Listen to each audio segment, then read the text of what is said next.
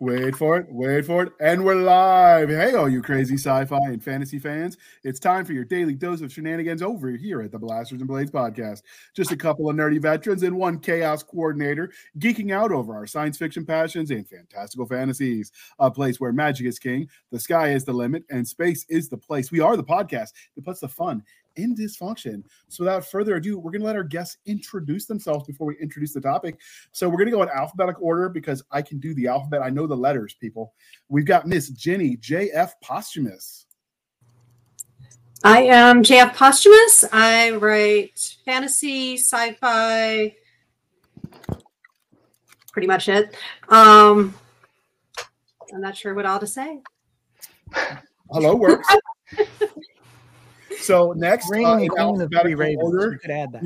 we've got the What's Zoom. Reigning queen of three ravens. You could add that. The, the other Jenny might complain. I don't know. Uh, I was actually there before her. well, I, I, I doubt you're genius then, I guess. Next in alphabetical order, we got the Zoomy extraordinaire, Mr. Josh Hayes.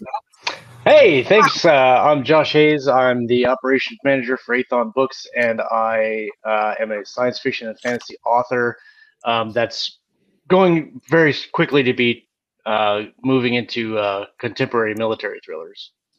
So, you know, operations manager sounds so corporate. So last year, you need something like, I don't know, the king of schedules.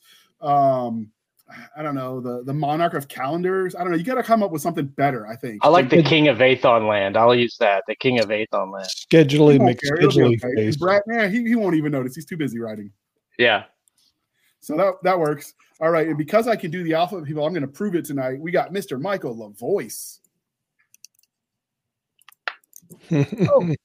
Hey, yeah, I'm Michael LeVoice, uh, author of Galaxy's Most Wanted, currently available from Aethon. Speaking of, and uh, I write uh, basically space opera with uh, a sometime military sci-fi twist to it. That's me. All right, and next we got Mr. Scott Moon. Oh God. Um, I'm Scott Moon. I write science fiction, uh, primarily space opera and that sort of thing. I think my favorite series is probably The Last Reaper, but there's many others. Uh, my webpage is scottmoonwriter.com if you want to see a list of, I think, 58 books now.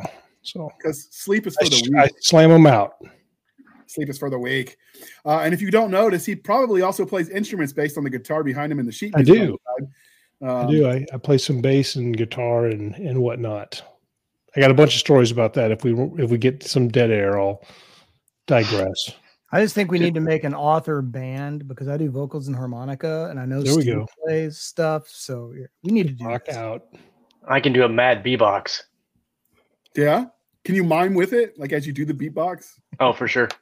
Outstanding. All right. And last but not least, we have Mr. Steve Diamond. Hey guys, good to be with you again. Uh, yeah, Steve Diamond, uh, right? Horror fantasy and uh, not horror fantasy. Well, I mean, yeah, but Yeah, horror fantasy, science fiction, um, you know, and and uh, and some some techno thrillers.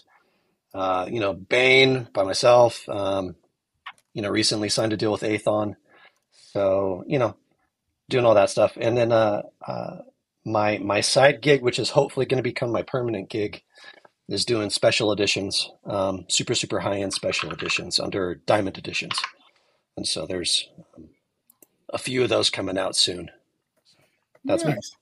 And I'm uh, fairly confident I picked up uh, the um, uh, the Sun Eater, the one you did with uh, Christopher. Chris, Yeah, I'm pretty I- sure you did. I, think I got one. No, I'm pretty sure you did. If not, I may, maybe, maybe I can still get you Yes. in. He- Steve's also what we used to call a literary whore. He's recovering though because he used to say yes to any short story anthology that I sent his way, oh, and now he's like, "Jr, I've got schedules. I mean, can you talk I to me in know. 2027?" I know. I so so last year I was I was gainfully unemployed for a while, which was wonderful. Um, and so I was like, yes, I'll I'll I'll write everything, and I did. And then um, and then I had that. I I heard that health insurance was important, and so I got it and and started working again. And uh, and as such, I, I think I have one short story that I'm under contract to write, and that's like that's it. So Yeah. Nice. So you, you had the only one who took um, horror for the Santa as a badass anthology we did. You're the only one who put a horror spin on it, which I still is Yeah, one of my baby. favorite. It's good. that's right. I remember the editor was like, "Does this guy need to talk to somebody?" I mean, like, I, I might know a guy, I get that a lot. right? What you know? I mean, what? Um, That's why I write torture scenes. you. Uh, I would tell you where we met all of them, but mostly just in the indie writer community, they're there. Although Steve, like, and, and Josh, they all went hybrid and started publishing for other people.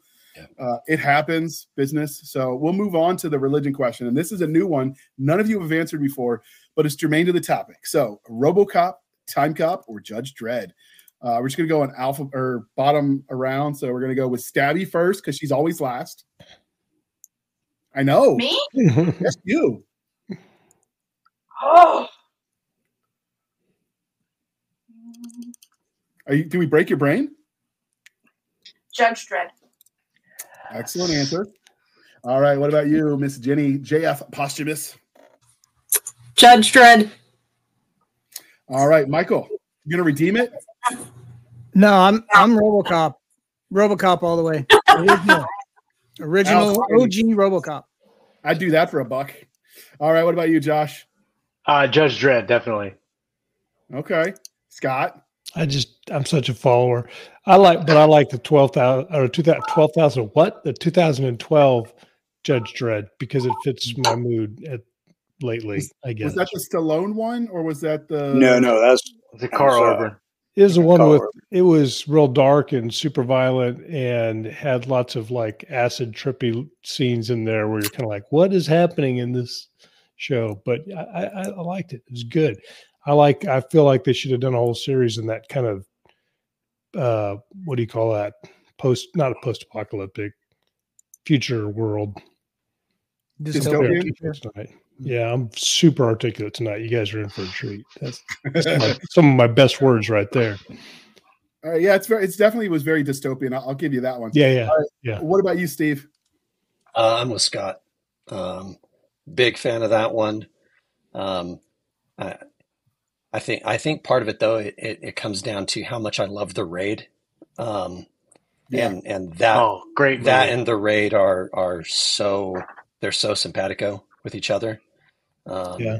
In fact, that was that was one of the big accusations when when when that 2012 movie came out is that they, you know, just ripped off the raid. even Lifted though it some came- stuff. Yeah. I do have to have to admit, going back with Michael though, on the, the original RoboCop, because I worked at a movie That's theater when that came out, and I remember sitting there at the movie theater in a small town, and these people taking their kids out after the first person was blown to smithereens. with the Ed 209. Yeah, and they're yeah, yeah, It's the most dangerous condenser microphone in the universe, right there. yeah. Right there, you go. So, So it, it definitely was. uh It defied expectations. Give it that. Is- is Judge Dredd open um, license now, or is that still is it still IP? Is the copyright? Oh, I'm sure. I'm sure it's still copyrighted. It's definitely copyrighted. I know a lot of stuff just released the uh, reached the uh, end of their um, copyright, so I wasn't sure if Judge Dredd the original was one of them. So, I all right, so. Nick. Steamboat Willie. Yeah, like stuff. They're already going after him for Steamboat Willie, saying it's uh, infringing on their brand because they trademarked Mickey, and so they're trying to get around it. It's it'll be an interesting case to follow if, you, Yeah. if you're interested in this. But Nick, I didn't want to forget you tonight, like I have in the past. So you know, I love you, brother. Uh, Judge Dredd, Time Cop, or what was the uh, RoboCop? yeah. Nobody chose Time Cop. I mean, it's Jean Claude Van Damme. I'm gonna go with Time Cop this one. Oh yeah, roundhouse kicks. You know. Yeah, and time travel, which was cool, and time Yeah, time paradox. Hell yeah. Cool. Yeah. Yeah, I enjoyed Um, that movie. I, I liked all of them, but uh, RoboCop was was the first one, so it was one of the first sci-fi that I watched. And as Lavois is pointing out in the side chat, yes, none of them were technically space cops, which is the uh, general topic for today. But they were sci-fi cops, and it was the best we could find. I will tell you, in trying to do research for this show earlier today, which of course I left all of that on my lap on my machine at work, um, because I was shamelessly researching on my boss's dime. But um, there are not a lot of space cop films out there. Um, There aren't. There are not. There's a couple of series. Uh, one actually called Star Cops from the BBC, and I think the most popular example might be Outland. Uh, Sean Connery as a federal marshal on the moon uh, of Io. Mhm. Um, not a lot of space cops out there. Almost Most of the none. lists are sci-fi cops. There's there's a pretty there's a pretty decent one um, in the first season or so of The Expanse. Um, that's Miller's whole character. He's basically space security cop. Um, True. I, I gotta, I gotta admit, I've never seen that show, so I don't know. It's also books are fan books are fantastic. Um, books are fantastic. Show does a great job. Normally we would say we'd ask people that wore the uniform because you know we're veteran focused, veteran friendly. But since this is space cops, we're going to interview. We're going to ask this question to the three former co- or current cops on the panel, and uh, I will again go in alphabetical order as uh, decided by the great and mighty oracles of Word. So they use first names, not last. Don't hate me, um, or maybe not. I don't know. We're just going with it. Um, they're going to mock me either way, and they're going to send me memes about how stupid infantry is. I know how it goes. But uh, Josh, so how do you feel like your time, separate from just being in the Air Force, how do you think your time as a police officer affects the way you tell stories? Um, well, it definitely affected how I wrote uh, my first trilogy, the Valor trilogy, um, just because it it was a blend of uh, military sci-fi and investigative work, and uh, you know that the main character isn't technically a uh, city cop; he's more of like a federal investigator. But I I, I used uh, a lot of the the skills and um, investigative techniques that are pretty much germane to any any type of law enforcement agency in that book. What Um, the Germans but- have to do with anything? yeah, right. Um, but uh, I think m- more importantly, uh, my time as a cop uh, really gave me huge insights to how people are, um, just in general, and also under stress. And um, you know, writing uh, intense scenes or gun gun battles. You know, I was never uh, deployed into a combat zone, but I definitely understand how people react under stress and in those kind of situations, and and those really lend a lot to uh, my writing, just pulling just from general day to day stuff. Okay. Um, what about you, Nick? Uh, you obviously you tell stories through the comic book medium, and you're a, current border patrol agent. So, Yes. how do you feel like your time being law enforcement, although federal instead of city or state? How do you think that affects the way you create stories? Um, I think it, it's it's similar to like my experience in the military. It's um, the mindset's still the same. Um, you go out on the job, you want to come back every night. You know, you you meet strange and interesting people that you work with, and that is also your opposition, uh, criminals. So um, a lot of those things, you're just and because I'm a comic book guy, like, oh man, this would make a really good comic. Oh, I'm going to throw this guy into the comic. You know, so it it it helps. I think it's because most writers draw from life and their experiences anyway. So, you know, this is just a very specific and interesting and strange job. You know, it just kind of gives you more or a, a different perspective on uh, on people and surroundings and things like that. It's just it's a unique experience that when you throw it in story form, it's it becomes interesting. I would think it would help you become more empathetic because you tend to meet people on the worst days of their lives. I was just going to say that that uh, for for law enforcement, uh, even if federal or state, it doesn't matter. Um, every single day that you work is your average day. That's your normal day, and almost everybody you're coming in contact with, it's the worst day of their life, literally. And it it takes a little while to get used to that and come to grips with that, but it also s- speaks a lot to the pressures that you're under all the time having to deal with that kind of stress and the, the people how they're reacting to it and you also get to see the world through gallows humor because first responders and military all develop sort of different flavors of that And then when that slips, that mask slips just a little bit to the general normie public. They're like, "Oh my god, what's wrong with you?" I'm like, "Well, if we did half of Oh, what we let's not, Like Steve, does this guy need help? Yeah. let's not, let's not open that door. What is wrong?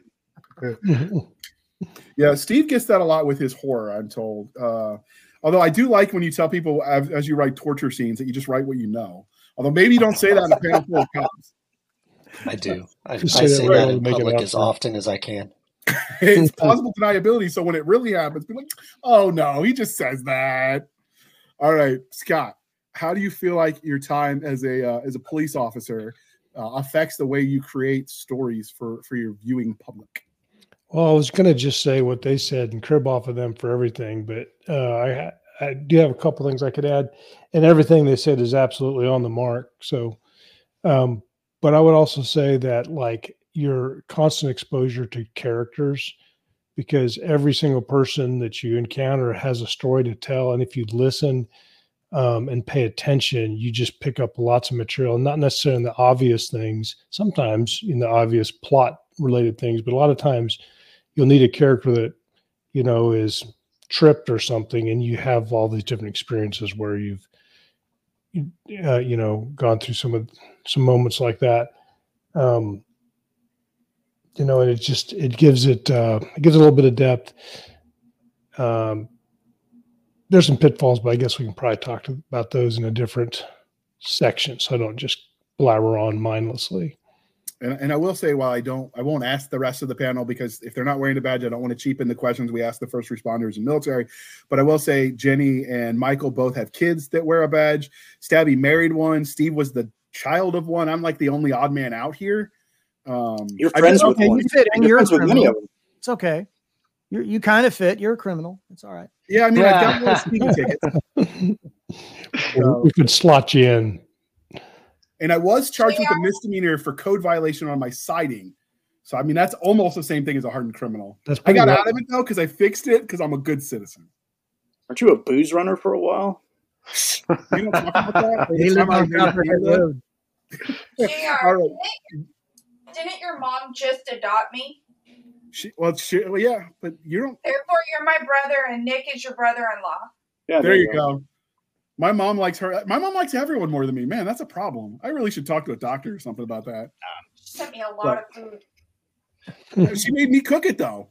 I, What what is he? What is this? What is this psychoanalyst going to tell you? Get used to it. That'll be eighty five bucks, please. pretty Yeah. much, pretty much. All right. Ooh, that's a So- cheap one. Yeah, it's government rates. People. Nineteen eighty Like nine. three hundred. It'd be three seventy five. Been a while since I was in therapy. Yeah. Um, so we gathered the panel because we had the idea that we wanted to talk about what potential law enforcement in a science fiction setting might look like. I think most of us are used to the idea of bounty hunters. I mean, we start with Boba Fett, if a lot of people's first experience in the Star Wars universe. So we're going to open it with that question: Do you think uh, bounty hunter stories count as uh, space cops? I would say if you're trying to actually write a space cop story, probably not, because Yeah. cops and bounty hunters operate on a, a very different playing field and have to abide by. Well, bounty hunters might not have any rules. they I got a bounty hunter by, story. I'll tell you right now. Definitely, yeah, same. uh, you know, if you're writing space cops, there's r- regulations, there's laws, uh, department wide, uh, city, state, federal, all those type of things that uh, regulate law enforcement. There's a commission that stipulates um, requirements for those jobs and uh, maintaining of those credentials. And a bounty hunter, I mean, you've got to pay for a license, and sure, you technically got to obey the law, but you know, whereas a cop need a uh, needs a, a warrant or some legal uh, precedent to do something, a bounty hunter doesn't really operate under the same standards. Yeah. A couple of really good really series ones. that illustrate those differences. Uh, Rick Partlow did a series, uh, started with a book called Star Bounty. And um, that was an ex federal marshal who's now a bounty hunter who still has dealings with the other marshals that he used to work with. And so you got to see a lot of the contrast between what he can do and what they can and can't do.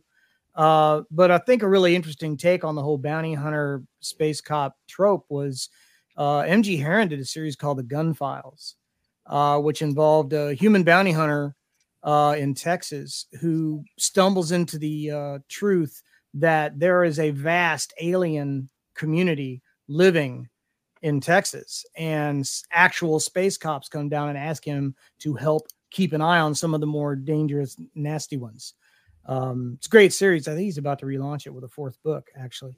Um, Nice. but uh, it was it was a neat take on the trope because you got a human bounty hunter. He's not really taking bounties on these guys, but he still has to investigate and keep eyes on them and report back to the real space cops. It's almost like a Um, CI with guns.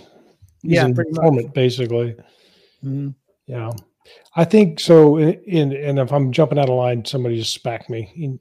But what I think in, in response to your initial question, Jr. The is there a difference between the bounty hunter and the space cop? And I, I believe there really is, because bounty hunters. If you tell somebody I wrote a bounty hunt, a space bounty hunter story like Boba Fett, they're going to immediately know what you're talking about, and they're probably not going to think about cop stuff.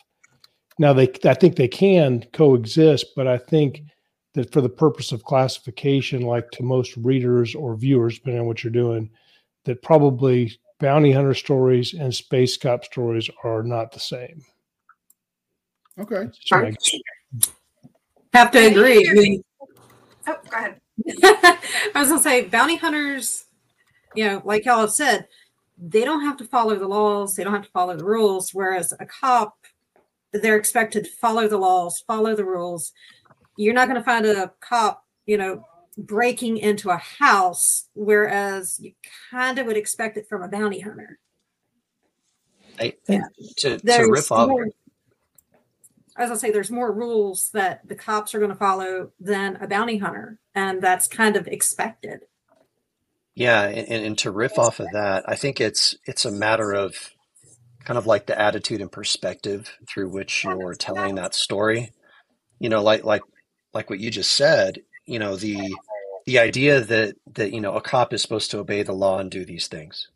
In fiction, look, we all understand that you know in fiction we we, we we all understand that that you know you're you're going to have to suspend some of that disbelief and stuff. Mm-hmm. But if you're telling the story from a cop point of view, the instances in which they circumvent the law that they are supposed to protect or or do things outside of those those rules, then then that it means more in that context. Whereas if you're doing a bounty hunter story, you expect that. And if they don't do that, then the reader's like, Well, what's in- wrong with this bounty hunter? This bounty hunter sucks. In a space cop story, they're part of an organization because they're cops. Correct. Belong to a department. Whereas when you're a bounty hunter, you might just be one guy, Mhm. and maybe you check in at when you turn in your bounty. But the the uh, the bounty hunter procedural versus police procedural would look a lot different. Yeah, a hundred percent. Well, I and also I think gonna oh, go ahead. no. Go ahead. Go ahead, Stabby. Um, I was gonna say if we're gonna talk bounty hunter versus law enforcement and the in the Star Wars universe, then we have to touch base on the Mandalorian show and um, Cobb Vanth, the sheriff on Tatooine. Because Oh, yeah, for he's sure. technically in space, he is technically law enforcement, and he's in the Star Wars universe. So I think the sheriff may, you know, hold the the Well, he was a torch for the cops in, in space. He he was a marshal in that. The What about he was in Mark? was a marshal. He looked like they really- When they got Olyphant to play him, they really, really just said, "Hey, really, it's just your character from Justified in space." Yeah, for Right. sure. And One of the one other big differences- No one was. I love that character. Uh, I think one of the other differences that uh, people might not immediately think of uh, when comparing the two is, typically speaking, uh, a cop, whether in space or not, is trying to build a case, um, and uh, for that case to hold up legally. And uh, so, not only are the laws required to be followed, but you've got to follow the procedure of like evidence, chain of custody, yeah, chain of um, all of that stuff and and a bounty hunter isn't looking to make a case. They're just looking to find their guy and get a payday.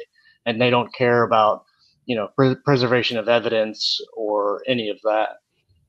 They'd probably prefer there was as little as possible after those. yeah no joke right? Yeah Did we lose Jr? Go ahead, Jenny. Oh, I mentioned Cara Dune from The Mandalorian because I think she was a marshal too, wasn't she? I mean, it's Yeah, been a while she since I became watched it, but you know, Yeah, She started Well, out as a mercenary and then became a marshal in one of those yeah. backwater towns, backwater Well, planets. You know, And Yeah. before they can before they canned her, that was that was the whole what her whole series was going to be about was her being space space Star Wars Marshal. Yeah. Yeah. well, Yeah. you could she also was amazing in part two, but you could also niche down quite a bit because there's a difference between a sheriff's uh, a space cop sheriff story. I wrote one of those in Dark Landing uh, with Craig Martelle. There's your space cop investigator like in the Expanse, and then you have like you know your street cop type space cop like you know in some of those other ones we talked about. And you So got Josh Hayes with his hybrid uh, Jag cop Yeah. For sure. story. I love those books, by the way. Those are great. Oh, thank you. For the record, I agree with you, and I disagree with your publisher, Josh. In the future, they're still not getting away from paper. They've been claiming they're going to go paperless for the last two decades. Uh, I don't see it happening. Yeah, they're going to be printing that crap out. Yeah, no Oh. joke. agree. I, I can tell you, they they've tried to digitize most of the stuff that we do in the field in my job.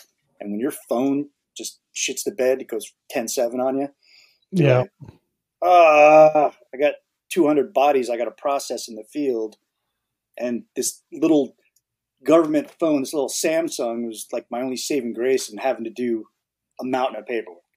So, The, uh, or like the a joke that- The Yeah. joke Yeah. that JR is referring to is in the in the first Valor book. I had one of the characters walk into the boss's office, and in the original draft, it was covered in files and and all of this. And the character makes a I thought we were going paperless joke because all federal agencies and military and all that they've been going paperless for years, and I thought it would be funny, but you know, uh, it was in the year like twenty six something, like way far in the future, and and Steve said they're not going to have paper in the 26th century, and so I acquiesced to his editing notes, and and instead of having it uh, be paper, I had it uh, pads, and I said that they were going padless, so I could still keep the the joke, but now uh, now I get shit about it every That, time. has a, that joke That's has a whole different feel. Yeah, for sure. It does.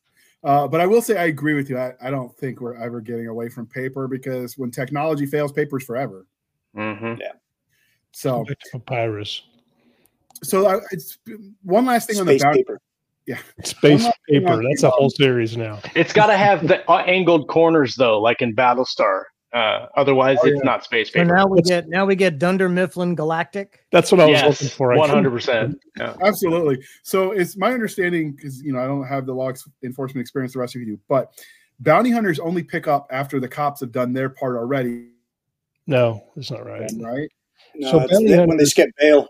In, in, in the United States, when you when you bond out or pay bail, you sign an agreement says if I don't show up for court, then you guys can come get me because you guys paid my bail.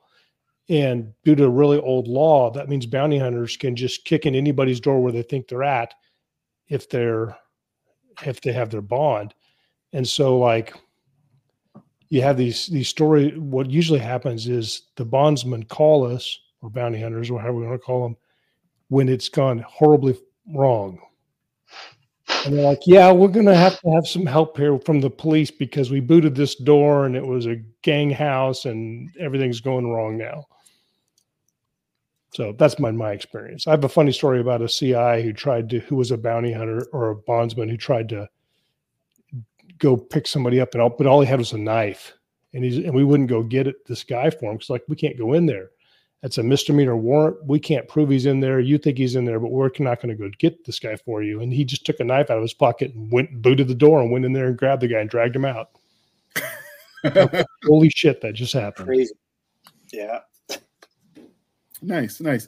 So Sorry. no, that's that's totally okay. So do you guys have favorite tropes when it comes to putting law enforcement in, in sci-fi settings? Um, do do any of the crime thriller tropes transfer over?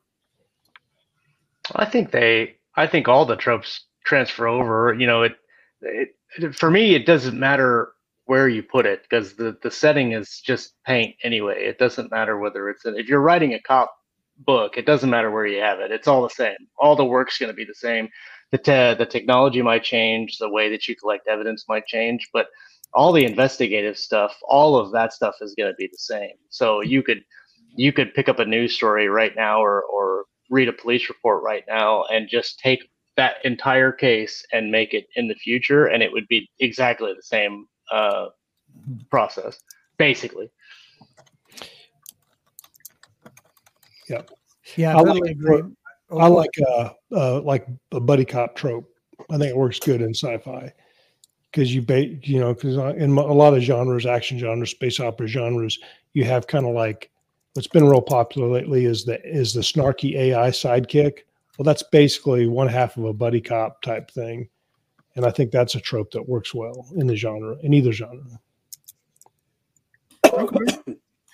What about you, Stabby? Do you have any favorite cop drama tropes?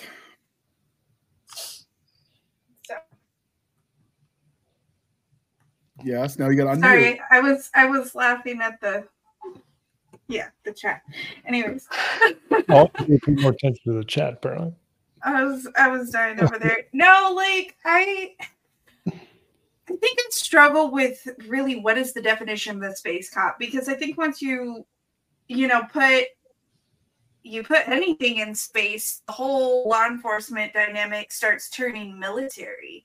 Um That's a good point. You know, look at look- look at super troopers. You know, they're out there killing the bugs. It started out as mm-hmm. protecting Starship Troopers, honey. Starship Troopers. Sorry, Super Robert Troopers, Troopers. completely different movie, which is also Yeah. amazing. Well, I'm sharing. I'm sharing. You know, be in the my brain, my brain dyslexia with everybody tonight. Apparently, these space snozzberries taste like space snozzberries they really do. They really do. They're in my cup. Anyways, um, For 20 bucks, I'll call that person a chicken snarlack. I um, I think once you Yeah. once you take um you take it off of the planet and you put it into space it stops being so much law enforcement and becomes military. Um when it's protecting the planet it becomes military. When it becomes protecting the human race it becomes military because it's not just starship troopers it's you know you see it in in star wars you see it in star trek uh even men in black like once it goes from you know being on earth versus being in space um i think it changes the whole dynamics because Yeah. it, it, it even touches base in horror movies so you have um, movies like jason x where on earth he's cryogenically frozen and he's guarded by law enforcement for all the crazy stuff he did to the camp counselors but when they take him up into space it's the military taking care of him not the cops so Well. I, I think once you put them in space that just changes the whole dynamic That, Yeah, that's that a was- really good point because, like, Yes. for example, when you're we're a cop story, you're solving a case, you're like catching a killer, you're getting justice. But when when you in a lot of space opera and military sci-fi, the stakes become: I'm not solving a case, I'm saving the world, I'm saving the galaxy, I'm yeah securing the jump gate, I'm making first contact, and so that that's a really good point that you brought up. Yeah, it's primarily the biggest reason that I wrote the Duranian uh, Justice Association in Galaxy's Most Wanted the way I did because our, I set it up intentionally that space, as we know it in this series, is largely lawless. There's some big things they agree on, like uh, you know, chattel slavery is bad and trafficking of sentient beings is bad and stuff like that.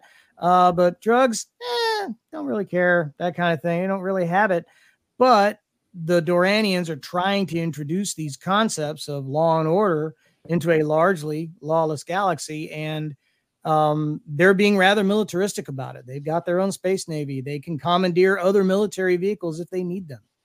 Um, so yeah, to your point, Stabby, I do agree. When the territory gets that freaking big, you almost have to go that route. Do you though? I Because I can see, yeah, jurisdictions are going to change, but but I could see currently. I mean, what Scott did it with his uh, Dark Landing series. Um, with his Dark Landing series, it was basically space western law enforcement type story, and that works. you could use the analog of the Wild Wild West, where you know one lawman and a gun and a horse was patrolling, you know, the whole Utah territory, or you know, insert whatever. I, I don't think just because that's the way it's been done so far in fiction that that's the way it has to be. Yeah. Uh, there was one show, uh, and now I'm drawing a blank on the name, but it was a. I'm fairly confident it was a space cop, and it was kind of the opposite of what you're talking about. It's far future, but he was trying to solve a case, and maybe he wasn't actually a cop. Maybe it was. It was. Uh, it was based on a Philip K. Dick book, and it became a. I think a Netflix series. And uh, Carbon? Yes, altered carbon. Was Yeah. he? Wasn't he a cop? He's he's not a cop. He was no, but No. He's actually it's hot- military. but it Oh well, yeah. oh, right, throw it out it's- the window then. but but your your point is right on worked on because Yeah, it's written as a Yeah. hard boiled detective novel. that's Yeah, right. okay. That's right. Yeah. and that's, Now, and that how noir in feels. space is huge. Uh, there's a lot of examples of noir And- detective stuff in space. Yeah. And Yeah. and that was that that that's the trope that I really like. Um, I, I like going into the noir side of things because I Oh, think there's so much great series. there's so yeah there there are so many opportunities within you know science fiction whether we're talking space opera or especially if you go into the cyberpunk angle which is which is more what altered carbon is Yeah, where you you know where you you can really really really lean into kind of that that whole trope of the of the tarn uh, like the tarnished knight you know yeah. Sort of a thing and and i i love i i freaking love that stuff I actually went um, murder mystery with the uh, sci-fi series that I wrote. Uh, hopefully, it'll be out this time, sometime this year. Uh, the editor had a lot of life stuff happening, but um, I had a homicide detective on an alien planet, and she's half human, half Calasian, and I actually ended up talking with my eldest and he helped really with everything because it was like okay i have the you know this evidence you know what would work for sci-fi. And he would go okay well it's not you can't use this this or this because it's too far in the future and he threw you know give suggestions and everything he'd tell me if i had the procedures right um the bantering between the department, the you know officers in the department, and honestly, the whole thing would not have been created and fleshed out as much if it hadn't been for him. That's cool. I I I also think and and and, and I really like what Jenny just said. Um, and to and to kind of piggyback off of that some more. I, I think what we're talking about here and, and the difference here, a lot of it starts relating to what the stakes of the story are and the stakes of the conflict are. Um, when when we're talking space opera stuff, yeah, a lot of the stakes tend to be planet galactic wide type of things. And and yeah, that, that definitely lends more towards a can lend towards a more militaristic out you know outlook. Um, but when you if if you go more murder mystery or more noir, a lot of those stakes are more personal because they they tend to relate to the loss of one person, the troubles of one person, Yeah. or or corporate corruption or or things of that nature, or or, in, or internal department corruption, right? I mean, that's a huge noir trope. That's So- exactly what I did for the first one. Yeah. And so and so I think I think it just depends on the stakes, right? And and the type of story you want to tell. Um, not neither are wrong, obviously. Um, but the stakes that you choose will largely determine um, well, it will largely determine the type of story you're telling and the way you you choose to tackle these things. And so and the way you structure like the departments and the rules and, and the organizations and all that kind of stuff. So For sure. Before we uh, we get back to it, we're going to pause for a moment while we shamelessly shill for the man or men this time because Steve and, and Larry were nice enough to sponsor this episode. The war between Al and the Empire of Kolakovia is in its hundredth year. Casualties grow on both sides as the conflict leaves no corner of the world untouched. Ilarion Glaskov's quiet life on the fringes of the Empire is thrown into chaos when an impossible tragedy strikes his village. When he is conscripted into the Tsarist military, he is sent to serve in The Wall, an elite regiment that pilots suits of armors made from the husks of dead goblins. But the Great War is not the only, or even the worst, danger facing Ilarion, as he is caught in a millennia-old conflict between two goddesses. He must survive the ravages of trench warfare, horrific monsters from another world, and the treacherous internal politics of the country he serves. Servants of War, new military fantasy by Master of Horror Steve Diamond and international bestseller Larry Correia. Available on Amazon or wherever fine books are sold. Pick up your copy today. All right. Thank you for sticking with us through that commercial interlude. Hold on, hold on. Solo layout. Come on, don't fail me now, StreamYards. Woo! Ah, Oof. yeah. But It it's looks, signed. it looks so good. Thank you. Thank you, Vanna. Is it Very signed? nice. Very nice. Uh, no, it's not signed. Here, Steve, can you sign this real quick? Just Give me a second. All right, Pass it. See, see if we if we would have planned that, I would have had a hardcover with me, and then oh, just, that like, would have been so down. great. That would have been dope. That'd That's so great.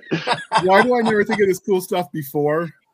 That would have been Always after. hilarious. We'll fix it in editing. Yeah. yeah, we say that on this podcast a lot, and it never happens. Editing takes a lot of work. All right. And I really realize does. It really does. That's my job. Yeah. she does the editing now. So I wouldn't know. I haven't edited things since back in the day when we were using three and a quarter inch tape for television. I'm Yes, just gonna I smile. at So were there any other tropes that anyone wanted to talk about before we move on to tones? I like. Uh, Food, the donuts. Yeah, I actually actually have found in, in in some other sources written that writing about pets and food is often a reader favorite. They like that shit, but uh, and so do I actually because I remember reading Dean Koontz and they, whenever they talked about their dog or he had these long scenes where they like had this one. What was it? It was in uh, Mr. Murder and Dragon Tears. I don't know if you ever read either of those, but the basically the bad guy had the super metabolism, so he could eat anything he wanted and he would go on these binge fests. And I was like, this is awesome. Wish I could be like that. You had a few Um, food diatribes in Galactic Shield. Yeah. So yeah, and so in Galactic Shield, I, what I was going to talk about um, for tropes is I did a squad thing. So I was trying to make it like like um, um, the Shield or you know any of these NCIS um, kind of a, a team of investigators. And I, I don't know that it came off quite like that because it drifted. It's so easy to drift back into the military because I needed them to be able to use battle mechs. I'm like, well, it's because they were all veterans, you know, and and then that brought along some of their demons that they had to deal with. Like they had a lost friend um, who they had to go kind of drug, dig out of this drug den that was wound up being connected to other parts of the plot, and it was really easy to go down that military sci-fi thing. But that is a trope I like the the, the squad. That works, I think, in military sci-fi. It also works in cop stories because both have squads and those tight, small groups of people. So that's You gotta love the good cop, bad cop too. Oh yeah, I like It- bad it- cop, bad cop, and bad cop, worse cop. You Bad see cop, it in all, you see it in so much things that they even touch base on it in uh Guardians of the Galaxy with the Nova Corps. Yeah, You have like the goofy cop and then the more serious one, and you're like, mm, yeah, good cop, bad cop. So Yeah. I think that's a fun trope that they always touch on. Yeah, that that that can be very useful. we So leaned into the uh, we leaned into the donut joke when I was working uh, nights, and uh, there were four of us that all had the same days off, and uh, every night, uh, yeah, around two a.m. when we had about an hour left of shift, uh, was when the uh, donut store started making their donuts for the new day. And we would go and park in front of the donut store and just chill and uh, drink coffee, and just for the memes, because we knew people were going to drive by and go, "Look at them!" Didn't even have any donuts. No, we were just drinking coffee. Yeah, If it So makes the- you feel any better, uh, the Border Patrol not only gave every single person on shift a donut for National Donut Day, but they took it and made an Instagram reel out of it. Of each Nice. guy eating a green donut and taking a bite out of it. So if you want to see Nick eating a Yeah, green and they got donut, my. So the donut joke gives me got me thinking because I actually took some criminal justice classes as an undergrad because I had spaces I had to fill. Uh, and it I had to actually research why. And it started the the joke was that donut shops were the one of the places open 24 hours a day. So they would get robbed at night. So they would offer free donut and coffee to the Yeah. cops. So the cops would hang out there off hours. They got robbed less. It was such a trope. There was a um a movie, a, um a cop movie. I can't remember what it was, where they actually tweakers rob a donut store, and suddenly you turn and everyone in the building isn't just a civilian; they've all like guns pointed on them. I, I saw that, but I can't remember what movie it was Oh, in. no, I think no. I just remember it was about a, had a sports guy. But Abby anyway, will find it. but uh, that got me thinking: is there's a reason most of the tropes start. So if you're going to use them, honest, uh, you almost want to think about why your the trope exists, so you factor it in instead of just a one-liner, because that can Oh, add yeah. depth to it. I think. One of Yeah. the there's a, a tro- before I forget, I want to while we're talking about tropes, there's a, a trope that's not used or tropes in plural that's not used a lot in cop fiction, um, and probably because not very many people realize it. But um, if you watch when a cop enters a building anywhere, let's say it's just a gas station, Hmm. watch what people do when cops enter the building. It'll it'll be a, num- uh, a number of things, and it always happens. Somebody will say, "Oh, he's got a warrant," or they'll put up their hands and say, "He did it." Jail. He did it. or yeah, things like that. But also the things that the the one that always made me so angry is when uh, you walk down the aisle and a parent standing with their kid, and the parent looks down at their kid and says, "You better act good, or I'm going to have that officer take you to jail." And it happens all the time. And I always told the parents, I don't know why you would tell your kid that because you want your kid to feel safe and comfortable around a cop, and you want them to come for me to help. Not And so- afraid of them. Yeah. And so if you're writing like tropes or you're looking for some bit of realism, you can add that stuff, but include the negative uh, response that the cop or the officer would have to that thing. Uh, because every every single time it happened, I wanted to punch the dude in the face, and uh, I, of course I didn't because uh, I liked my job. But uh, I turned around one time and said, "Well, actually, he's nine. He can't be arrested, but I can arrest you." They didn't True. think that was nearly as funny as I did. Totally Yeah. different. My line of work, when I walk into the the little convenience store or whatever, all I hear is pinche migra. there's, there's also some of those things that people say. T- Yeah, a lot of that too. And then, then I'm getting like Takis and putting nacho cheese on it, and they're like, My "Oh, favorite my way to cops was always uh, "Search me. I might have something on me." That would be what my characters would say. There you go. I, I was working a part time at Walmart, and this guy walked by and said, "Yeah, he did it." And so I just took my handcuffs out and hooked him up. Fortunately, they have a sense of humor. uh, my son's chief, um, he came by to visit and he was telling us that a parent actually, you know, said the line about, you know, if you're not good, they'll take you to jail. He turned around and was like, no, I won't take the kid to jail, but I'll take you to jail. Oh yeah. yeah. I'm like, yeah, yeah, that's a good response. I'm always super nice to kids, and you know, you start bonding with them and stuff because your your job there is you got to let them know not to be scared of you. So you immediately get down their level and find out what they like, and and it can be kind of fun, but it's usually not what the parents want when you're like become their buddy instantly. We actually ended up asking the resource officer at uh, the local schools if they would visit my son's uh, classroom after my eldest was killed in the line of duty in June. And there, the response I got was they don't like going to the elementary school because it scares the kids. And I'm like, that's all the reason to go. Yeah, go there. Kids Unless you're won't Josh, then you'll scare me even more. But I'm like, Hmm. yeah, but if you go to the uh, the reason we asked was because my youngest two are autistic, and the youngest is seven, nonverbal, and elopes. He is Houdini, and anytime he would see someone in a uniform, he would elope less. So we were mm-hmm. hoping the resource officer went and even just said hi. Maybe it wouldn't keep him from eloping from the school, which he actually escaped from last year before mm-hmm.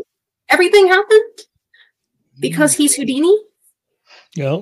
So yeah, I have no clue if they did or if they have been or not. I haven't asked, but I, Yeah. I, that that reminds me of another. I have one good trope people could use. It's easy and it's stickers. And Josh, Yeah, I have. because I carry them in my cargo pocket, little Yeah. agent badges. yeah, stickers and little things like that. Because they always ask, and you could have a, a space cop that gives kids the equivalent of a sticker. Little holo. You could do that. That that Yeah. that could that could go somewhere. I've still got mine. I Yeah. Can I get one of those? Put on my junior junior police sticker Yeah. thing. I see the I got a whole opposite of roll of them. I'll send one to you.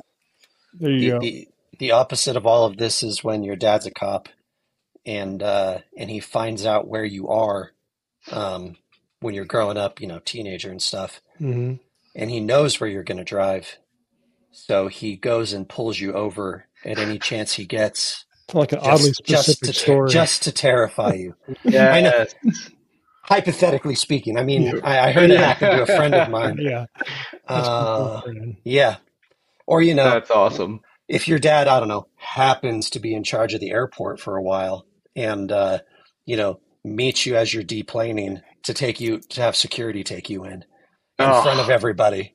Oh no. Hypothetically speaking, I That's hear that that uh, that it's funny for everyone else, but not for me or you, whoever. person. hypothetically, Just, yeah. the person.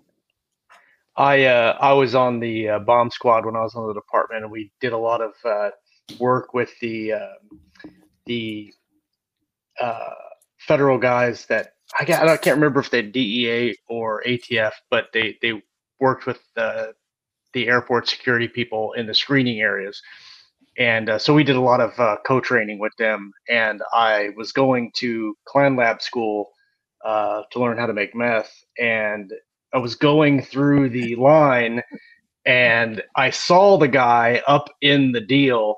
And my first thought was, I wonder. And then I was like, no, there's absolutely no way that I'm going to do anything quirky uh, because it would just cause too much of a ruckus. And so I made it through and then said hi. And I said, I almost. And he said, I saw you. And I knew what you were thinking. And I'm glad that you did not.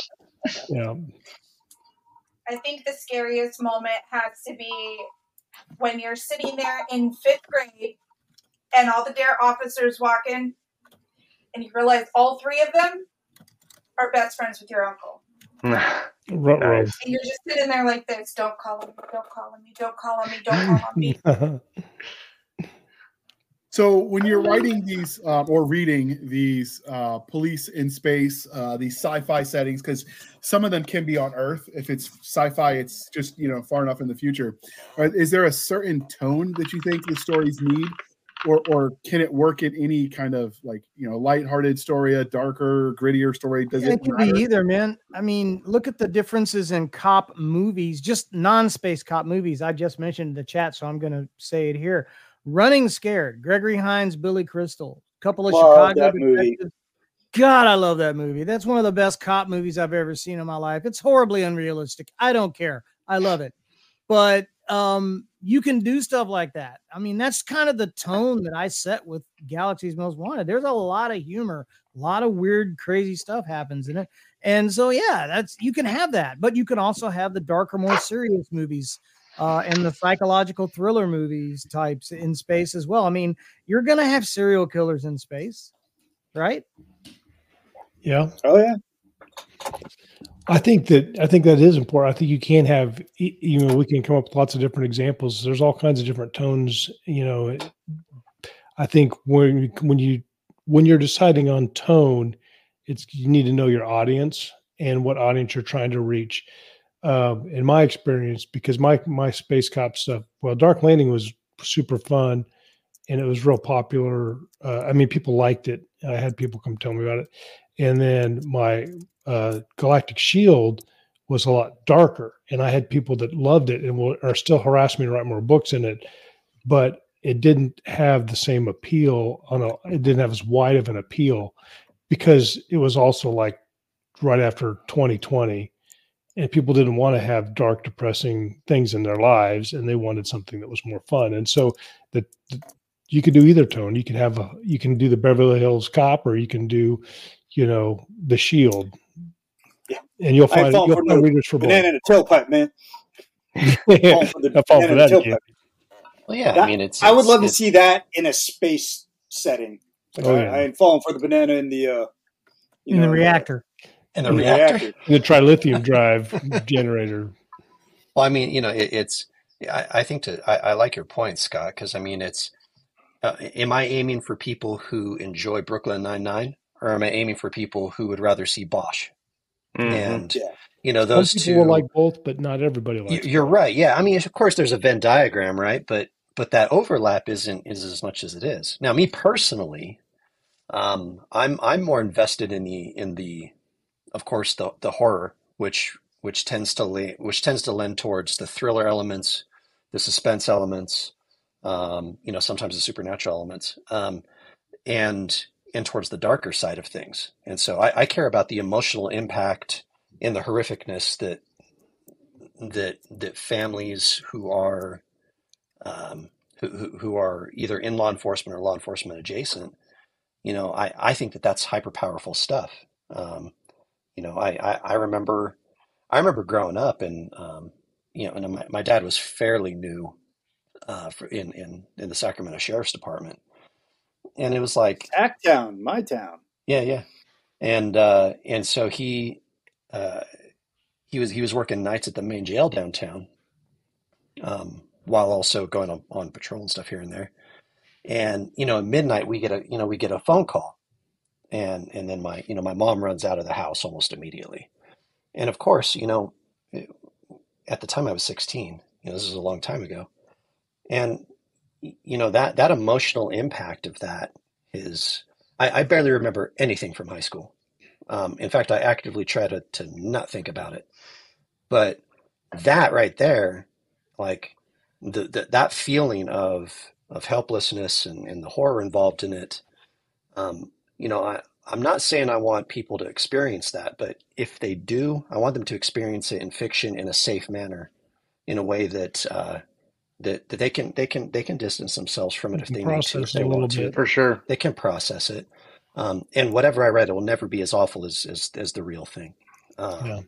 And so, you know, so for me personally, that that's why I tend to go towards the I, I tend to write towards the more um, the emotional darkness of things because I, I've experienced part of it. I worried about that stuff. I feared it daily. You know, and le- less so when my dad became my dad was chief of police of a few different towns. You know, as his career went on and and so much less so at that point, right? Like at that Yeah. point, he's he's he's a desk jockey, um, you know, just trying not to get sued by morons in his department. Yeah, Yeah. But yeah, Yeah, more or, you know, or, emotionally, or you know. anywhere. Yeah. But but you know, but that's that's and that's why I said earlier, like I, I tend to I really love the noir tropes because you have guys that, in spite of the horror and the terror, and, and, and like what Josh was saying towards the very top of the episode, where how you know when you're going out, you're seeing everybody's worst day. Um, you know that. How how does the cop react to that? How does the family react to that when the cop the comes problem home? is, is that you start to see, you start not because you know that's real when you see the really dark stuff firsthand. But Yeah. then when you see normal people walking around at, at the grocery store, you're like, what is underneath the surface? Because you Yeah. bet there probably is something dark there, but you don't know. And I think the the appeal of really dark fiction is that you can just look at that and process it. And Yeah. when, when I write cop stuff, I slide towards the darkness a lot because of some of the assignments I had in my in my career. But um, and I but I also use the dark cop humor too to and sometimes that goes horribly wrong. Sometimes my editor is like, "What is that that you just said?" And I'm well, like, one of the things too, when you talk about tone, uh, maybe not in uh, the tone of the book, but even just the tone of a sequence. Uh, you know, we mentioned Mhm. gallows humor, and and you know, I don't think cops are the only ones that use that. I mean, nurses are uh, really good examples of that, and sometimes could be even worse than cops. "Oh yeah, they're It- it- weird sometimes." but uh, you know if you're if you're going if you're going for a certain tone in a sequence like uh, if uh, and you're not familiar with law enforcement or that uh, environment there there are times where it's on and time times where it's off and if you're in an intense situation like a, a, a shooting call or some kind of high profile thing most of the time it's on and only after does all the other stuff come out. And I, you know, I've seen a, a few examples uh, uh, in books where uh, the gallows humor kind of comes out in the middle of all that. And typically speaking, if it's in progress like that, that shit doesn't happen. You're There's no on time for it. and and it's all business and after the business is done then the the jokes get carried away or you know if if your partner got knocked down in a fight you're to beat the crap out of the other guy but then after the fight you're to give your partner shit for getting knocked down um, but it's not going to happen during and so You that know, might when you tell the story later, it might have some funny bits in it. but one it hundred happened percent. Yeah, exactly. Um, But that, but that that's one of the things I think maybe focusing on tone when you're writing is just making sure that you're putting those elements in the right context and That's in the a right point. order. that, that's a that's a Yeah. super super interesting point, Josh. And and I, I talk about this. Um, you know, gener- generally people only let me come on shows when they talk about horror stuff. They're like, if it's anything else, we're not going to allow you on the show, Steve. Um, but you know, in this, you know, sometimes they do. And and one of the things I always talk about is is kind of that that nature between horror and humor, um, and and the order in which you put it in uh, can drastically change the impact of a scene. Yeah. So, you know, a lot of times you, you talk about like you're, you're in the heat of the moment, the adrenaline's pumping, and then after the fact, there's the crash, and then people have a moment and, and, and in the, in the, the way some people process is, is through, is through dark humor and things like that. Okay. And that's used to cut tension. But the, the reverse is also true. And that's that you can use, uh, you know, you, you start with humor and, and things are good. And then instead of so, so by leading with humor and then hitting you with horror, it actually makes the horror more horrific Oh yeah. because it for sure. psychologically makes the reader uh, feel guilty for for thinking about the humor right when the horror hits. Yeah. And and I think that in in detective fiction, especially um, detective fiction, cop fiction, and stuff like that, you can use the, that that element, you know that that positional element of it, like you were saying, Josh, to maximum effect. You know who was good at that in non-space cop fiction was Elmore Leonard. Uh, Elmore Leonard was like the master of having a, a cop and a crook having a funny discussion, and then all of a sudden, everything gets real. Mhm. And it's such a juxtaposition from the banter of a few minutes ago to the serious "I'm taking you down" kind of a Joe La- Joe Lansdale is another one that does that exceptionally well. There's also the with the gallows humor and how people use that to respond to situations. There's also the flip side of how other people around them react. Mhm. And one of the novels, it's like one of the sequels. Um, the main characters are in a duel, and the one ends up in the hospital because she was injured, and they're having, you know, gallows humor because of everything that happened. And her superior is like getting angrier and angrier and angrier because he thinks they're just, you know, making light of the situation, where it's actually the opposite. They're using it to work their way through everything that happened. For sure. And they coping have yeah, exactly. And um it takes a healer, that's what I call the doctors. Uh it takes the healer to remind him, look, they're using it as a coping mechanism. And that's when he realizes, oh, okay, crap. I made a mistake. He has to reset. But you also have that dynamic to you can work in because not everyone is going to see that it's gallows humor. They're going to think, oh, they're just laughing about it. Like And that's actually stuff that can happen in reality. Have your cop character tell a story at a party full of non-cops and see how it goes. Yeah. Um, I mentioned in the the chat what my record son actually did at one point, and yeah, it was a very bad choice of words. But Yeah. uh, cops actually say the ba- wrong thing at the wrong time, and it can be humorous to one, to some people, not so humorous to others. And There's even a worse lot when of it makes it to the like news. that. My, my daughter is a nurse, and oh my gosh, she chooses dinner to tell the most awful stories about Oh, yeah. what she did that day. And I'm like, stop it. I don't want to hear about boils and abscesses at dinner. Cut it or out. some guy that just had a stroke and didn't care that he was just flashing his nuts to all the nurses. Well, I Well, will that say, actually happened, Nick. That was It yeah, happens one a lot. Yeah. you don't, you don't realize until you do. So, like when I was deploying to Iraq the second time, because we were doing a lot of traffic control stops, which is basically like traffic checkpoints, you got to check the vehicles. Now, we didn't have like warrants or anything. We just kind of did it because we had the guns and they didn't. But you're looking for like contraband explosives, contraband guns, and sometimes that means you have to detain people. So before we deployed, we did a lot of training on how to restrain and apprehend uh, prisoners because normal infantry training is just kill them till they're dead and kill them some more and you're good. Um, and one of the things I realized Cool. is when you're actually trying to restrain somebody and not have them like broken and destroyed at the end, it's a lot harder. So when you see A lot the video work. like 10 on one, and the guy's like, why does it take so many? It's because they're trying not to hurt the other guy. And it did suddenly Yeah. it clicks when you watch some of these right. stories. Like, oh, that's why I'm watching. And no cop has ever come on and said that's why they're doing it because it doesn't occur to them probably to explain that. So the average civilian's like, oh, look at those 10 cops beating up on that one 300 pound, 10 foot tall guy. Like, well, no, they're just trying to restrain him and not hurt him. Yeah, That's a good. Right. That's a good uh, callback to like the bounty hunter slash cop argument. Is a bounty hunter might just go 10-8 on somebody and start punching the crap out of them, and you know they knock them unconscious, put them in the back of their car, and take them to jail.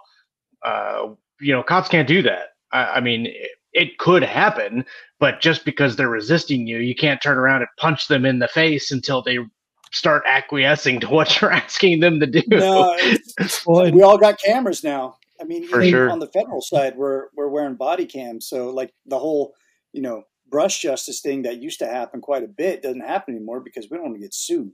Yeah. Well, I would also argue that in law enforcement, um, if especially depending on what size of department, like Josh and I work in the same department, so like, you know, I might have twenty contacts a day. I might have four or five people I have to arrest a day, and and the appropriate amount of people who resist and get get froggy, and so. um but like as a bounty hunter might have like one a month or whenever they get somebody or whatever and stuff. So what you learn through experience is that punching somebody is a terrible way to restrain somebody.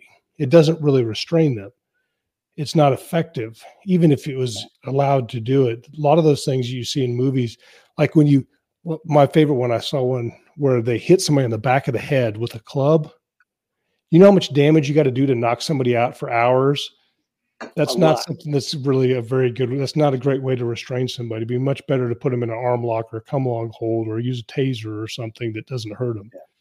So I love the taser though. I'm a huge fan of the taser. It's so funny when they get hit with it. yeah, I'm I'm a fan of the ta- I, I'm a fan of the taser. I never carried pepper spray because I react horribly to it. But the, in my experience, the taser was only 50% effective. And I was in a fight with a guy in his front yard and tased him, and he just looked at me and kept coming. And I was like, "Well, that didn't work." And clothing might is as well. an issue sometimes. Uh, Jr. In answer to your question, 10-8 is is is basically you're you're available. You're going on shift or or you know it, You're it- good to go. You're you're good to go. But in the context I was using it, when you say you go 10-8 on somebody, it just means you're going in. You're you're on them. You're well, I mean, yeah, it kind of means you went crazy.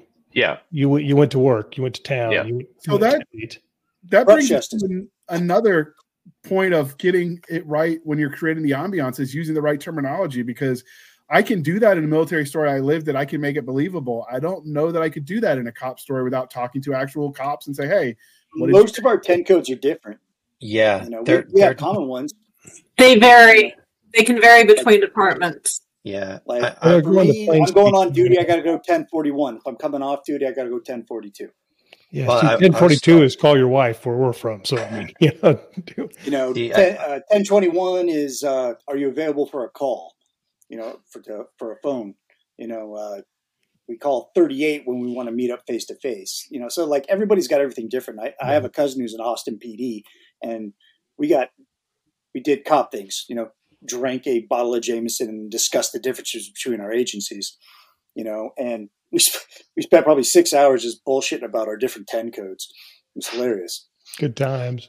You know, it's Well, I, there- I I was think I was are- talking to my oh sorry I was I was talking to my dad about this because um, you know for for a story I was doing um, and and, and, and I was talking about that that exact thing, you know, the, the terminology, how are you know how are they calling for these things? And and he said, yeah, you know, especially in bigger departments um, where where they have interaction with with other various departments that are all around them, they they tend to just use common language. Yeah, I Um, think that is it- the standard of training now. Yep. It, since 9/11, the 9/11 report, and some other things like that, and it- is that they're trying to get everybody to go to a plain speech. yeah, It's plain it just it, Yeah, with- it prevents confusion. You know what I mean? It does. And, and Well, it, point of you know, it, uh, fact is that like in Wichita uh, and Sedgwick County in general, a 1045 is a traffic stop, but in the rest of Kansas, uh, a traffic stop is a 1044, and it's it makes no sense. There's no reason for why it's different.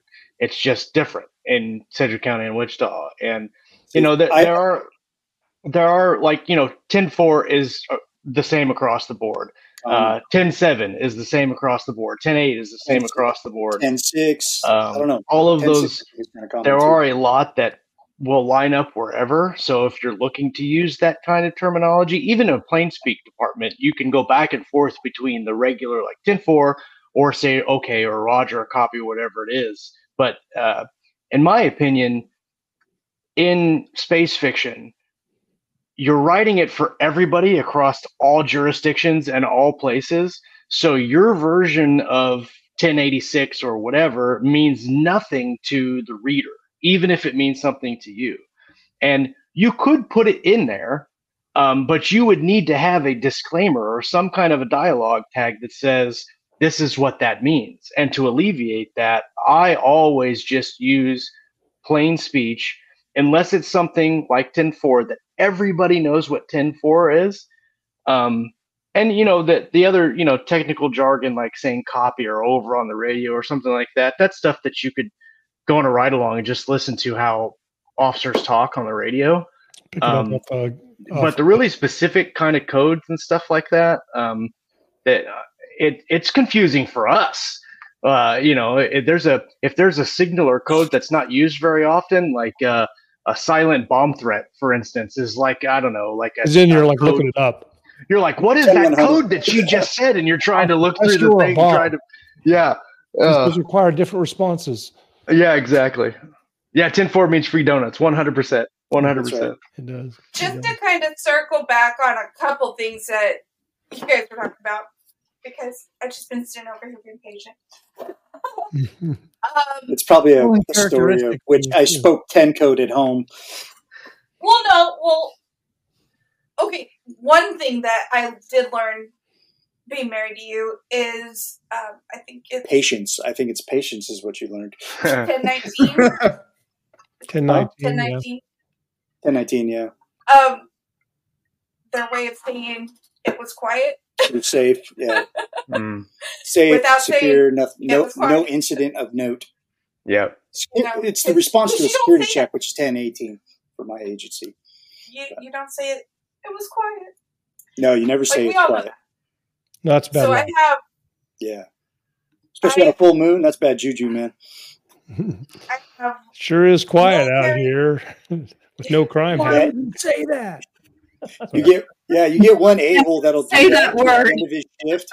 As soon, as soon as he's relieved from his post, be like, yeah, on the way back to the station, like, sure is quiet tonight. Next thing you know, sensors are popping off. It's Mhm. total bedlam. um. So He I don't care he's going off shift, asshole.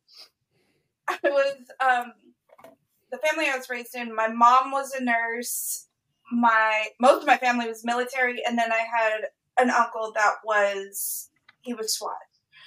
Um, so I kind of was raised around all of it, all the different aspects of it. You know the the cops bringing them into the ER, the nurse that's taking care of the crazy, and everything else. It's like an episode of Law and Order in your house from the whole thing. yeah, and then there's just me. You were supposed to be the attorney. That's what. Yeah. You were, You're supposed to go to law school at uh, UNLV. I was supposed to be the family priest. You were supposed to be the attorney. That's what. I I you make a good priest, LaVoice. I'll tell you that. Yeah. no. But um, I noticed that I got my sense of humor from all of them because Uh, we were dating during 2020, and he calls me and he's like, "Hey, babe, I don't want you to worry, but they're calling us all to the Coronado Bridge Oh yeah, riot control. for riot control." And I was like, "Okay, I'll make dinner. I'll see you when you get home." And he's like, "You're not freaking out?" Like, no, not really. I'm good. And that's And when so he he gets- He well, he got home, and he's like, "Oh, so they came up, and when they noticed that it was all border patrol up there, somebody at the front screamed, "It's not SDPD. Yeah. it's BP. Turn around, go back." Yeah, we don't play. yeah. We, That, we showed up with all the good toys. You know, yeah, that happened to And us. The, just- the troopers showed up. The state troopers showed up when they tried to block off a, a street, and the and they just they didn't want to play with the troopers because they're a little not as soft, I guess. We have a rep. Yeah, there, there's certain agencies that just have a reputation of being a little heavy-handed. I mean, it's all within policy, it's all legal, but like their the tactics are Fear of the unknown too is probably a big part of it. yeah You, they're. know, you see your neighborhood cop every day. It's just your neighborhood cop, but you see the the feds show up. You're like, oh god, we're in big trouble. Yeah, and we're like the redneck version of any type of federal law enforcement. You know, people think feds, they think FBI, they're in suits, ATF, you know, DEA stuff like that, and then there's just a bunch of us country boys, you know, just waiting, waiting to whoop ass. Like, I worked with a guy the Germantown Street Department who was ex Border Patrol. Can confirm. Redneck version of all law enforcement at the federal level. Yeah, and, and it's not even a race thing. I mean, there's like Hispanic rednecks, they call them chuntaros. And I work with a lot of them, and they're like, Orle, let's get done, let's go. you know? And then they start speaking Spanish. I'm like, you know, I don't speak the language. They're like, but you're an agent. I'm like, yeah, barely. I don't speak the language. You know, I spoke it in Texas. I come over here, everybody speaks English. You know, San Diego, weird. But yeah, they there was a hundred of them coming up on that bridge, and we're just like, and we, I think the fear hit their eyes when we all looked excited. They're like, oh hell yeah, come on up. Have you seen that picture from the the riots that happened? I think it was like 2021, and it's this line of riot cops, and then this one guy looks like he's the boss riot cop who's like Oh, the big giant dude. the He's big like Yeah. sending his black TSB. yeah, Yes. the big smile on his face. I, I'd have turned around if I was those guys. I'm like, nope. yeah, I'm Sven done. took his pre workout and didn't get to work out, so he was pissed. He's going to Ready. body press you. Just ask Nick what toy they handed him. Oh, they gave me the thumper, man. oh, nice. What's yeah, the street thumper? sweeper. It's a it's a um, semi-automatic grenade launcher filled with 40 mic mic rounds. So it's got a big tube, and that thing is it just you're looks to shoot grenades intimidating. at the, at the people. That sounds uncoply. It was They're smoke so and fun. CS. I, I had it mixed in there because you got to you got to mix the smoke with the CS because it takes Yeah. the oxygen out of the air. It, ca- So, it carries then- it. A lot of times Oh. they'll run from the smoke because they think It it's gas. Beautiful. Yeah. So not the kind of grenades I was thinking about. Got it. No, no, it's not H- HEDP like we used to. Um, it's um, non-lethal. I don't know if you're doing some foam rounds and stuff. Those are always have a good Yeah. response too. Some kinetic rounds. Yeah, Yep. it's good stuff. So speaking Now of, I- Nerf, it, it's it's a very violent version of Nerf that foam round. Yeah, you don't want to be nerfed. Yeah, you don't want to be nerfed. It it sucks. if you want to you want to get the vibe though of, of that kind of stuff when they were talking earlier for instance about tasing there's a few funny videos uh, that the military puts out of people going through the taser training when they get shot and there's a couple where the lady reaches down and grabs the package of the men holding her and, then he's And and that's lame too because they just put the the wires on them. They didn't have to. They didn't Oh, yeah. hit with barbs. you know? Yeah. When I got When hit I with got- the barbs, when I got shit. hit, uh, they they gave they couldn't hit everyone, so they had to they had to give a uh, some the, the actual ride, and others they put the clips on, and then others they did just like a, a contact uh, stun. But uh, I was the first one to go, and the instructor that was doing it, he said, "All right, uh, do you want to know when I'm going to do it?" And I said, "No," and he said, "Okay." I'm going to count to three. And he goes, one, two, and then he got to three, and I'm standing there waiting, and I'm waiting, and nothing happens. And I go to turn around to look at him, and as soon as I do this, he nabs me with the taser, and I'm just like, Yep. The same, almost a similar thing happened to me because he, he said taser, taser, taser, and then I'm waiting, right? Mhm. And then I'm like, like maybe I don't have to get shocked. May- Maybe this is going to be a good day. Now, my whole time for that, like I prepped for that. I was like, man, wouldn't it be funny if I got tased and I just shit myself? so I I gorged out on Mexican food the night prior. I really prepped Nice. the environment. I'm like, Nice. when he hits me, I'm gonna shit all over the place. It's gonna be awesome. You know, I'll, I'll have that name around the station of the guy who shit himself being tased. And it didn't happen because everything locks up and I was on my tippy toes. Oh, it So he goes, taser, taser, taser. Nothing happens. And then all of a sudden I hear the pop and I'm like, I made an egregious error. I can't believe I volunteered for the shit. Next thing you know, I'm up on my tippy toes. Mhm. You know, couldn't make a noise. I was like, I that's got not the noise I made. I got And tased. they- we were we were testing for our department, and I got tased, uh, and I got I took the probes, and I got one probe hit me in the upper back, and one probe hit me in the butt cheek. And the wider the spread, the more the Yeah, ride. the arc. Yeah, and so that felt great. right. But the funny part about my story is. I didn't tell my wife about it. I didn't think about it. And I went on about my day because I was at a SWAT training. And then I go home. Well, so she goes to do the laundry, and there's this big bloody red spot in my underwear where, where the, the barb went in. And she's like, What did you do today at work? Well, let me tell you a funny Scott, I got hit with the same arc. It hit me just below the neck, right on the right shoulder, and Yeah. the second barb hit me right in the butt cheek. He had a beautiful arc. If you get the Well, you know, whole I- arc, there's total lockup. Yeah, when they don't work, it's because they've got too much clothing on, or you, you know, hit them on the run and only got their arm or something. But, but if both probes hit the flesh, it's involuntary, and you're done. Yeah, At least for a few You know, seconds. there, there's an entire TikTok page dedicated to watching people ride the lightning. Yeah, it's not fun. But I'll take that over OC any day oh, of Oh, the yeah. week. And twice a One month. because when you're done being tased, you're just done. You're just done. Yeah. You don't have to clean I- up. You don't have to wipe yourself had, off. had a cramp in my calves for a couple of days because I really, I mean, I was doing some ballerina shit on my toes, so my calves weren't used to it. But getting OC spray, getting the devil's piss on your face, uh, uh yeah, you gotta wash. that shit. One thing, a trope, while we're talking about tropes for people to put in their bag is my least favorite trope. One of my least, it's got to be my top three, is people getting tased unconscious in thrillers because Yeah, that's we not how just- it works. We were just watching Transformers, and they they hit him with a taser, and he's like, "Mm," and I'm like, that never happens. I'm that guy when I watch movies. Yeah. I'm like, yeah, they, they don't pass out. That's that doesn't happen. Yeah. That's not a response. You're going to need a better plot device if you need to knock somebody out and drag them away for the Yeah. story purposes because the taser is not going to do it, period. Like, just hit him with the CSB in the back of the skull because that always works. Just put a DARPA logo on whatever toy you make up, and you're good because everyone knows DARPA does weird shit. There you Hand go. wave you.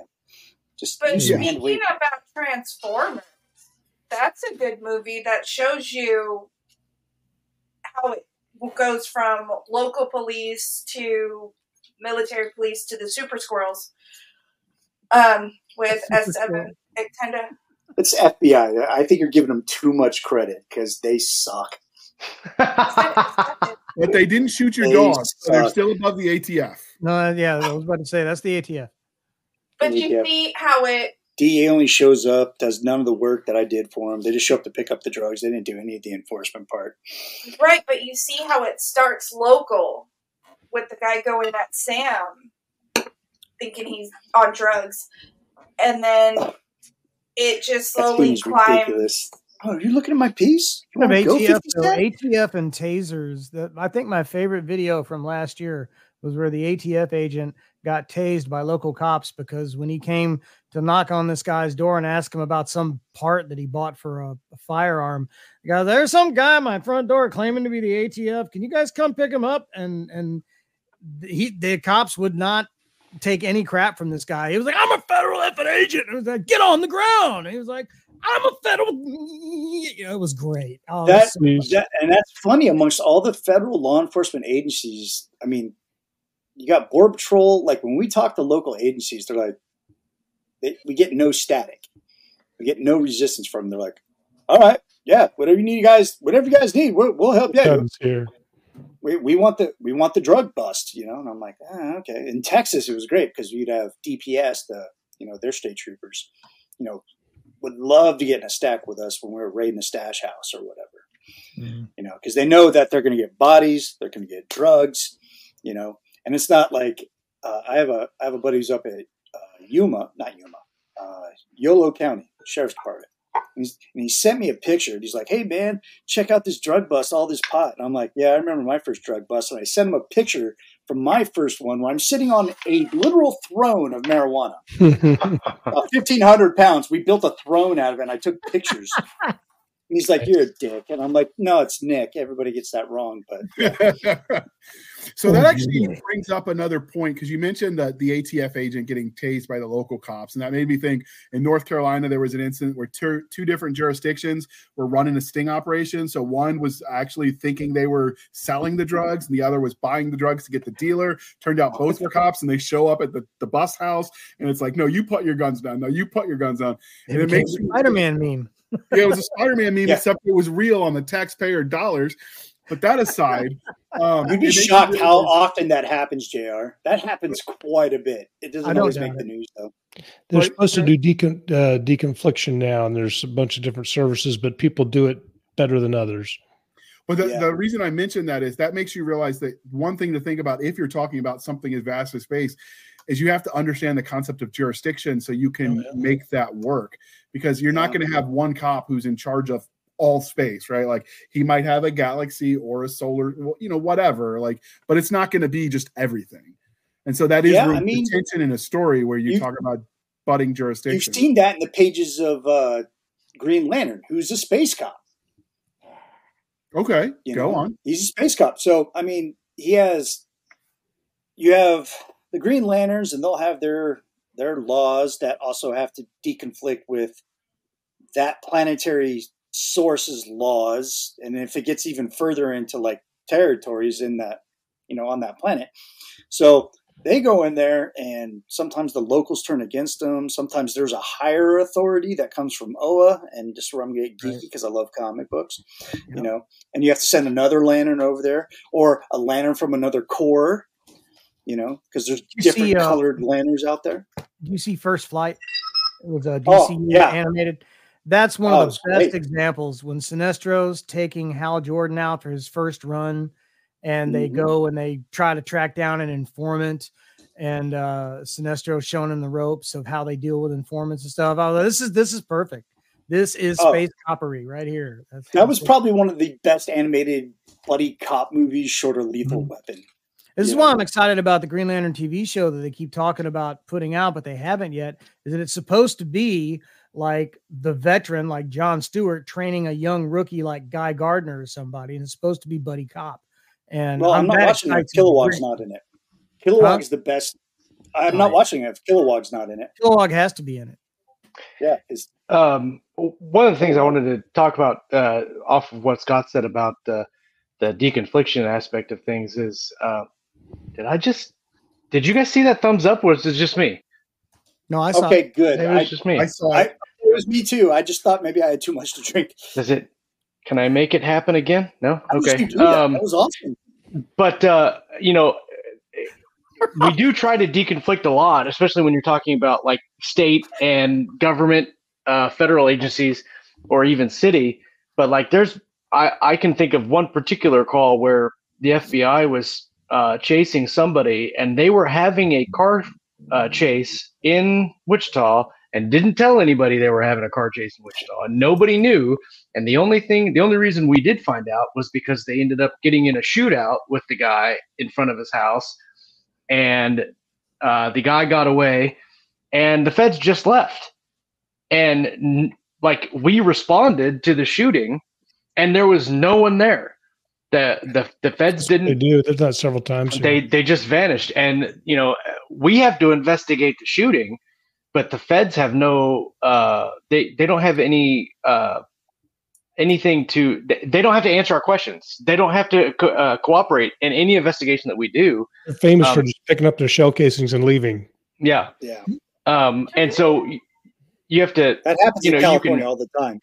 Yeah, you can play a lot about uh, with with jurisdictional type things. You know, when you write uh, simple things like writing a speeding ticket, if you're sitting on the border of your city uh, uh, or the county or another city or whatever, and you happen to catch the violation, but you know, technically speaking, it happened in the other county or it didn't happen in your city, and you write them a ticket, that's going to get thrown out because of the jurisdiction issues. So um, it, it it's a it is a a a big part of cop work jurisdiction, but I, I think uh, in space fiction it becomes more fluid uh, than anything, just because you have a lot of area Mhm. that you're playing with. Mo- in most most organizations, at least if you're comparing them to, like we always love the feds. The thing is, is, is nobody ever. If the feds come and say we're taking over this case, locals will be like, "Thank God, take that case. That's expensive. It's going to cost." One a lot hundred of percent. We don't want that case. Yeah. Why would we want that case? Take it. So Yeah, this is uh brings home the idea that this panel has more room to go. I had more questions that we didn't get to to talk about, uh, which is a good sign. So I think we're going to schedule a second panel at some point in the future. But we're an hour and a half in. I promised Scott I'd keep us on time because he had a long day and I get it. Tired. I've been Uh, he gets up early to do the whole working out thing before the sun. It's weird. I don't know what that's about. I don't do that anymore. I'm a civilian. I wait till noon to work out like a civilized human being. But uh, if you have it's more, a special ops thing, Jr. You wouldn't understand. Like Yeah, I I said the other day, strong. I I'll do a supposed push up if I accidentally fall up the stairs. There you go. but uh, we definitely have more more to cover. So if you have questions for us when we get the band back together again, uh, drop them in the comment section, and I will add it to the uh, outline for episode two because I think we're going to do one. We also want to cover urban fantasy because that is sci-fi. Well, that is speculative fiction, sci-fi, and I think it's almost its own thing, deserving of its own panel as Dragon well. badge. Dragon Yeah, badge. and fantasy would be a good one as well. Uh, but with that being said, we do need to end somewhere, so we're going to end it here. And I'm going to go around round robin, top to bottom, uh, and I'm going to let everyone uh, remind everyone who they are and where they can find them, and if they're writing anything at the moment, tell us about it real quick. So, Steve, you first. unmute button. Um, yeah. So uh, yeah, you, you can find me at authorstevediamond.com um, or uh, or uh, the Writer Dojo. You can always find me and me and Larry Correia over there gabbing about nonsense. Um, yeah. As as far as what I'm writing right now, yeah. I mean, I I, I write. I'm I'm trying to always write something. Um, right now, it's last book in a in a you know supernatural thriller series the sequel to Servants of War, and then after that, it's the uh, it, it's the three books for Aethon. Um, it's uh, giant mechs and alien in space. So uh, you know, so I'm, I'm always doing that. I, I did just have a cop story come out. It was um, you know, it, it was bas- it's basically urban fantasy detective stuff, supernatural Bosch, and that story just came out in in a Baen anthology called Down These Mean Streets. Nice. So, um, and that'll, when you read it, pretty much everything I just said will make a whole lot of sense as to Mhm. why I like what I like. Um, but, uh, you know, but that's me. And, and, and look, I mean, you know, I'm, I'm always fun. I'm always good to talk about this stuff, especially with, with this group of folks right here. All, all good folks. So, um, yeah, And, and good since being with you, y'all. since you said people only invite you to horror panels and obviously now True. cop panels, uh, I'm going to find the exact opposite. Like I don't know, Sparkle Bunny Fairies or something, a panel like that that I can get Oh, you yeah. on just just because I want to give you like the polar opposite. That that's the right that's the writer dojo joke. Um, we we mentioned we, we mentioned like Sparkle Princess, and I'm like they're, they're like Steve, you can't write that. I'm like, well, if I did, how I would do it, it would be Sparkle Murder Princess. And so now everybody wants me to write that story, and I'm like, I okay, twist, I might have You might not have stolen the joke from them, hypothetically. yeah. yeah. Um, but uh, all right, Scott, can you uh, remind people who you are, where they can find you, and what you're working on? Uh, my name's Scott Moon. I have a webpage, scottmoonwriter.com, where you can look at all my books. Currently, I'm working on a series called Homeworld Lost. The eighth book in that series will come out um, in uh, February 4th, I believe. If you if you want cop space stuff, I've written two cop space series, uh, Dark Landing, which is kind of a space western sheriff type thing, and Galactic Shield, which is a four book series uh, with some space cops in it, which I personally think is probably the best thing I've ever written. And um, it's not my most popular, but it but I, I got my fans of it, and I would love for people to check it out and let me know what they think.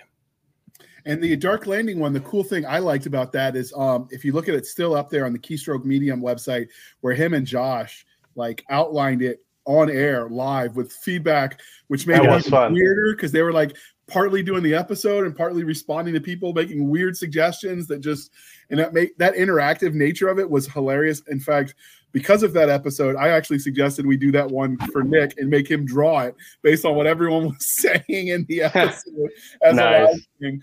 Um, he has not said yes to that yet, and he's still muted, so he's probably cussing me out, but you don't hear it. No, that I've done that at panels. People throw out suggestions, and I and I'll create something. It's probably one of my most successful panels. I had like it started with ten, and then word got out that I was taking suggestions from the audience and making a, a character. And actually, I think by the time it ended, there was like fifty people, and I had them all sign it when I was done. Nice. So it's been decided, and we will let Scott and Josh be on the other end of the shenanigans that time to uh, to throw weirdness at you. You might regret this, but uh, Now, okay, since the stroke, I mean, yeah, I have use of my right side, just like I prayed for in Iraq. Should I get, you know, hurt? You know, as long as my eyes and my right arm and hand work, I'm good to go. I can live a, a fruitful life, in my opinion. It's just slower now. Uh, the signals from the brain take a little bit longer to get to the hand, but it can be done. It can be. It outstanding. All right, Josh, who are you? Where can they find you, and what are you writing? Uh, well, I'm Josh. Hi. I, I, I tried to do the thumbs up thing and it it's not working. Um, I, I'm fairly confident that my website is down right now because I haven't paid the subscription, but I'm very, very rarely, I, I don't update it very often. But uh, Facebook, you could find me. Twitter, uh, I'm the Josh Hayes. Facebook is probably the, the easiest uh, way to find me. Uh, I just finished uh, the very first book I ever wrote uh, when I first started taking this seriously, which is a science fiction riff on Peter Pan. Um, that'll be out sometime this year on audio only, and I'm working on a series called Weaponized, um, which is a kind of a mix of spy and uh, uh, special uh, operations uh, military in the future, um, and that should be out this year uh, as well. Yeah, My favorite series is uh, the Valor series. If you're interested in the, the investigation aspect, some of the stuff that I've talked about, I wrote a, uh, the Valor trilogy. Uh, the first book of which uh, the it's it it's an investigator that is trying to figure out why a mission went wrong, um, and it's told from his perspective primarily. But uh, as he interviews the survivors, it goes into kind of a first person, unreliable narrator, and they're lying, and he's got to figure out why they're lying. It's pretty interesting. I like it. it's You're great. very courage under fire, but in space with valor. One hundred percent. Yeah, I, I- I dig it. It was a good one. All right, next we got Mr. Michael Lavoice. Who are you? What are you writing, and where can they find you? Who am I? Still trying to answer that one. uh, what I'm writing uh, currently is a series called Gladius Leagues. Uh, I'm on book one of that called Any Given Doomsday. This takes place in a future where humanity has spread to the stars, and we have done so because we stopped fighting wars. We use warfare by proxy through a combat sport called Gladius Leagues, and uh, and then all of a sudden, we don't even have standing armies and navies anymore. And then all of a sudden, we get attacked by aliens out on the rim, and we don't know how to handle this. So we send a bunch of prima donna warrior athletes in to deal with it. They're kind of like a mix between the NFL and the WWE. So it's a lot of fun to That's write so far. That sounds like All right. Jenny, uh, excuse me, Miss J.F. Posthumus. Can you tell, remind people who you are, where they can find you, and what you're working on? Uh, you can find me at author JF Posthumus on Facebook, or if you go to the Three Ravens Discord, you can find me there. And I'm on Amazon under JF Posthumus. I am currently waiting on edits for uh, the first novel in the Injustice series called Scales of Injustice.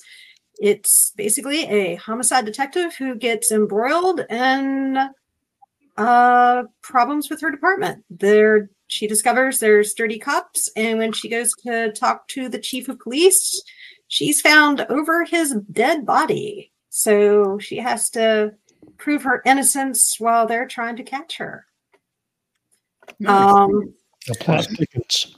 So Jenny has a problem where she doesn't sleep like a normal person. So she has more books than they have editors over at Three Ravens.